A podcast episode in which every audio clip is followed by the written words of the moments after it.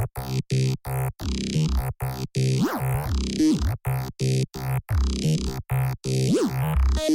you.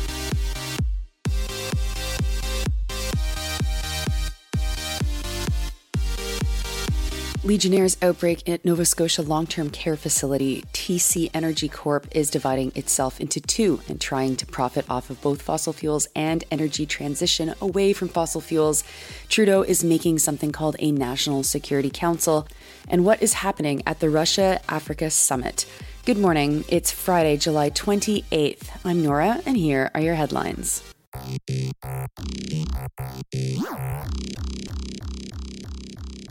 We start this morning in New Glasgow, Nova Scotia, where there is an outbreak of Legionnaire's disease at Glenhaven Manor. There are three confirmed cases and nine probable cases. A quote unquote significant number of those are sick in hospital reports CBC's Anna Mandin. The article says that the bacteria can be found in waterways, and so water at the facility is being tested. It doesn't specifically mention that Legionnaire's disease or the bacteria that causes it can be found in cooling and air systems, but further down the article, it does mention that the cooling towers at the nearby Aberdeen Hospital are being tested. Mandin made the editorial call to add this line quote, But Dr. Christian Mueke, the regional medical officer of Nova Scotia's Northern Health Zone, said the bacteria behind Legionnaire's disease, Legionella, rarely makes healthy people sick, unquote, which I think is supposed to make healthy people feel better that they will probably be okay. That is ableism, and we saw it nonstop in the pandemic. There's no reason for us to write things like that to journalists. The CEO of Glenhaven Manor refused to speak to CBC, but instead put a statement out saying that bottled water is being used and new water rules have been implemented. Mandin doesn't mention anything about the ownership of Glenhaven Manor, so here it is. This is a publicly owned facility that is funded and governed by the towns of New Glasgow, Stellarton, Trenton, and Westville. Next, let's talk about TC Energy Corp. The company, which was formerly known as TransCanada, has announced that it plans to split itself in two. Amanda Stephenson from the Canadian Press is reporting that the two companies will be publicly traded and will look like this. Quote, one will look more like a utility company with a focus on natural gas infrastructure, as well as nuclear, pumped hydro energy storage, and new low carbon energy opportunities, unquote. I felt like I had to quote from the article directly because it's pretty clearly heavily borrowed from the company's news itself. Okay, so one company will try to pivot to non fossil fuels, though natural gas is still in there. Perhaps that's part of the rebranding of natural gas as being clean. The second company is something that the Canadian press calls, quote, a new liquids pipeline business, unquote. Its headquarters will be in Calgary with an office in Houston, Texas. Here, I'll quote again, quote, it will focus on enhancing the value of the company's existing 4,900 kilometers of crude oil pipelines, including the critical Keystone Pipeline system, which transports oil from Alberta to refining markets in the U.S., Midwest, and the U.S. Gulf Coast. Enhancing the value. Mm, that is journalism in Canada for you. Again, something that sounds like was taken directly from the company's press release. But don't worry, says a spokesperson for TC Energy, the split does not indicate that investors are abandoning oil. Quote, the shareholders of TC Energy today really like that oil pipeline business, unquote, said Francois Poirier, the CEO of TC Energy. For shareholders, the quote transition is expected to be tax free, unquote. Something that the article doesn't explain. What does that exactly mean? Why would this transaction be tax free? And how much is that going to take away from Canadians in tax revenue? For it to be tax free, Canada and the US tax authorities have to agree to, and so that process will play out over the next couple of months. TC Energy owns Coastal GasLink. The project in northwestern British Columbia was supposed to cost $6.2 billion, but has ended up being double that. No mention in the article of heat waves, forest fires, fish die offs, ocean temperatures, Arctic ice melting, Indigenous sovereignty, Indigenous struggle against any of these projects, or anything else about how TC Energy has had a hand in catastrophic climate chaos. Next, news again from Rachel Aiello at CTV News. And hey, Rachel, thanks for your work, by the way. I don't think I've quoted the same journalist so much in a row before. You're doing good work. Uh, also, um, there's not enough parliamentary reporters in this country. Anyway, have you heard that Justin Trudeau is forming something called the National Security Council? It's new, and this is how Aiello describes it. Quote, overseeing, unquote, and setting the, quote, strategic direction, quote, for emerging challenges Canada is, quote, increasingly facing, unquote. I love all of the quotes in that sentence. She's obviously struggling to explain what the hell it is as well, and just, you know, might as well rely on the words themselves from the government. At least they're in quotes, though, unlike what we just read from TC Energy Corp. The council was announced at the same time as the cabinet shuffle this past week. When asked why such a body would be necessary, considering that there are already cabinet committees and House of Commons committees that look at national security, Trudeau said that we would have the privilege of knowing these things later. Quote, We're working right now, and we will be making an announcement in the coming weeks about how it's going to work. Unquote.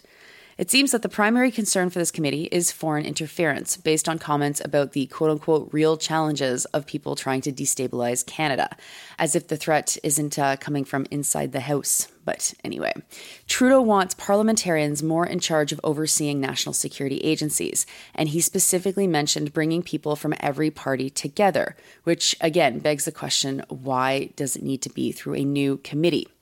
Back in 2017, Trudeau struck something called the National Security and Intelligence Committee of Parliamentarians. In its latest annual report, it mentioned that, quote, some departments selectively refuse to provide information, unquote, to the committee, which I think is pretty funny. Canada's access to information is so bad that even a parliamentary committee looking at national security and intelligence is denied information from departments. Makes me feel a little bit better knowing how hard it is for me to get information from these departments. Anyway, that's all we know. So I guess we'll have to pay attention as this committee gets struck on what the heck it's supposed to be doing. And finally, to Russia. In the aftermath of that country's decision to remove itself from the Odessa grain deal with Ukraine, Vladimir Putin is trying to shore up allies who rely on grain exports by promising that it will continue to export grain directly to them. Putin made these comments at the Russia Africa Summit. The Associated Press noted that attendance was sharply lower than the one held in 2019. In 2019, 43 heads of state attended the summit, while this time just 17 heads of state are present. But the Kremlin said that 32 other countries were represented by other officials, and they blamed the lower attendance on countries not feeling comfortable attending it because of the way other countries have been reacting to Russia's invasion of Ukraine. Putin has promised no cost shipments of grain to six countries Burkina Faso, Zimbabwe, Mali, Somalia, Eritrea, and Centrafrique. I will note that three of those countries have historical ties to France that no longer have close ties there. Antonio Guterres from the UN said that Putin's promise rings hollow, as it doesn't make up for the impact that cutting off Ukraine's grain exports will have on the rest of the world. Russia says it will ship 50,000 tons of grain to the six countries. Under the deal with the Ukraine that Russia has left, more than 32,000 tons of grain were shipped out of Ukraine. But the UN argues that Russia embargoing Ukrainian grain will remove millions of tons of grain from the global market. I do have to read this line from the Associated Press for you to remind you how Western media writes about Africa as a whole. Promising Russian food exports to Africa is key to Putin's stated goal of using the summit in St. Petersburg to bolster ties with a continent of 1.3 billion people that is increasingly assertive on the global stage. Unquote. Like the entire continent, as if there aren't 54 different countries on the largest continent on this planet and as if they don't have, I don't know, the capacity or right to be assertive on the global stage like other countries might be, I don't know, including the UK or the United States or Australia, whatever. Anyway, the Associated Press notes that the 54 nations are, quote, the largest voting bloc at the UN which is like, wait, why are they a voting bloc? Just because they share a continent? Also, that they have been more divided than, quote, any other region on General Assembly resolutions criticizing Russia's actions in Ukraine, unquote. Russia's plans don't just include grain, though. Quote Putin on Thursday announced other moves to deepen relations with Africa, including increased enrollments of African students in Russian universities, the opening of Russian state news media bureaus in many African countries, and a proposed, quote, common information space in Russia and Africa, within which objective, unbiased information about events taking place in the world will be broadcast to Russian and African audiences, unquote. Now, that is really interesting, especially considering the direction that Canadian news news broadcasters have been heading in, which is the opposite direction, including CTV News deciding to close all of its foreign bureaus. So, this is all part of changing the poles of power in the world. And it will be very interesting to see how news changes coming out of the continent as a result. Certainly, we aren't doing ourselves any favor with all of our African bureaus. Oh, wait, I think that there's literally only one, and it's Geoffrey York at the Globe and Mail. Maybe I'm wrong. Maybe I'm not thinking of anybody else, but I don't think I'm wrong. So, very interesting, very interesting to watch to see what happens with that. Those are your headlines for Friday, July 28th. I'm Nora, and hey, folks, this is my last day before holidays. So, I hope you've enjoyed the daily news up until now. I've only think I've taken one or two days off, so I'm pretty proud of that. kind of like miss perfect attendance, I guess, in school.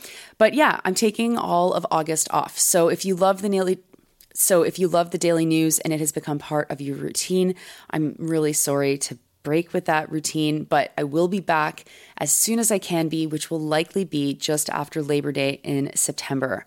I'm going to be on the road, so if you are in Halifax, mark your calendars August 15th. I'm going to be at King's College, so love to see you there. It'll be an evening event.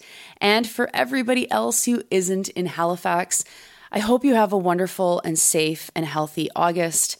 I will miss doing this. I will miss you all, but I'll be back. So stay tuned.